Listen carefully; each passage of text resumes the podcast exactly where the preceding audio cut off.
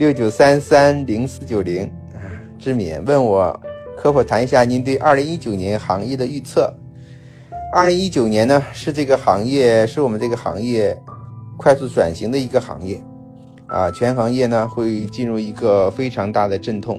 从业绩和队伍发展两方面，然后简单说一下我的一些看法。呃，业绩方面呢，嗯，产品销售会进入瓶颈，我们整个行业都在进行转型啊，会转向以保障产品为主的啊为主上面来，所以二零一九年各家保险公司 PK 的其实就是保障性产品的功能啊和它符合市场需求的产品开发的能力。这个非常的重要啊。那作为我们在不同保险公司服务的代理人来讲，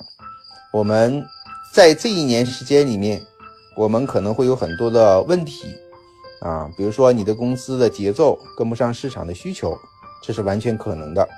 啊。越大的公司在这方面转型可能会比较难、比较慢、比较慢啊。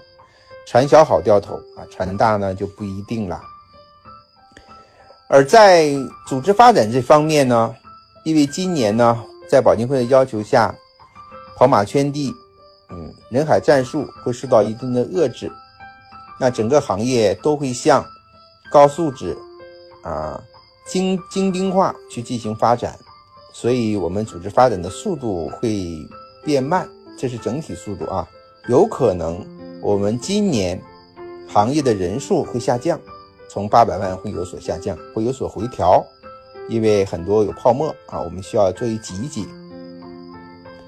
那对我们在座各位来讲，如果我们想要发展组织的话，今年就一定要抓住非常好的机会，因为二零一九年也是我们宏观经济结构调整非常重要的一年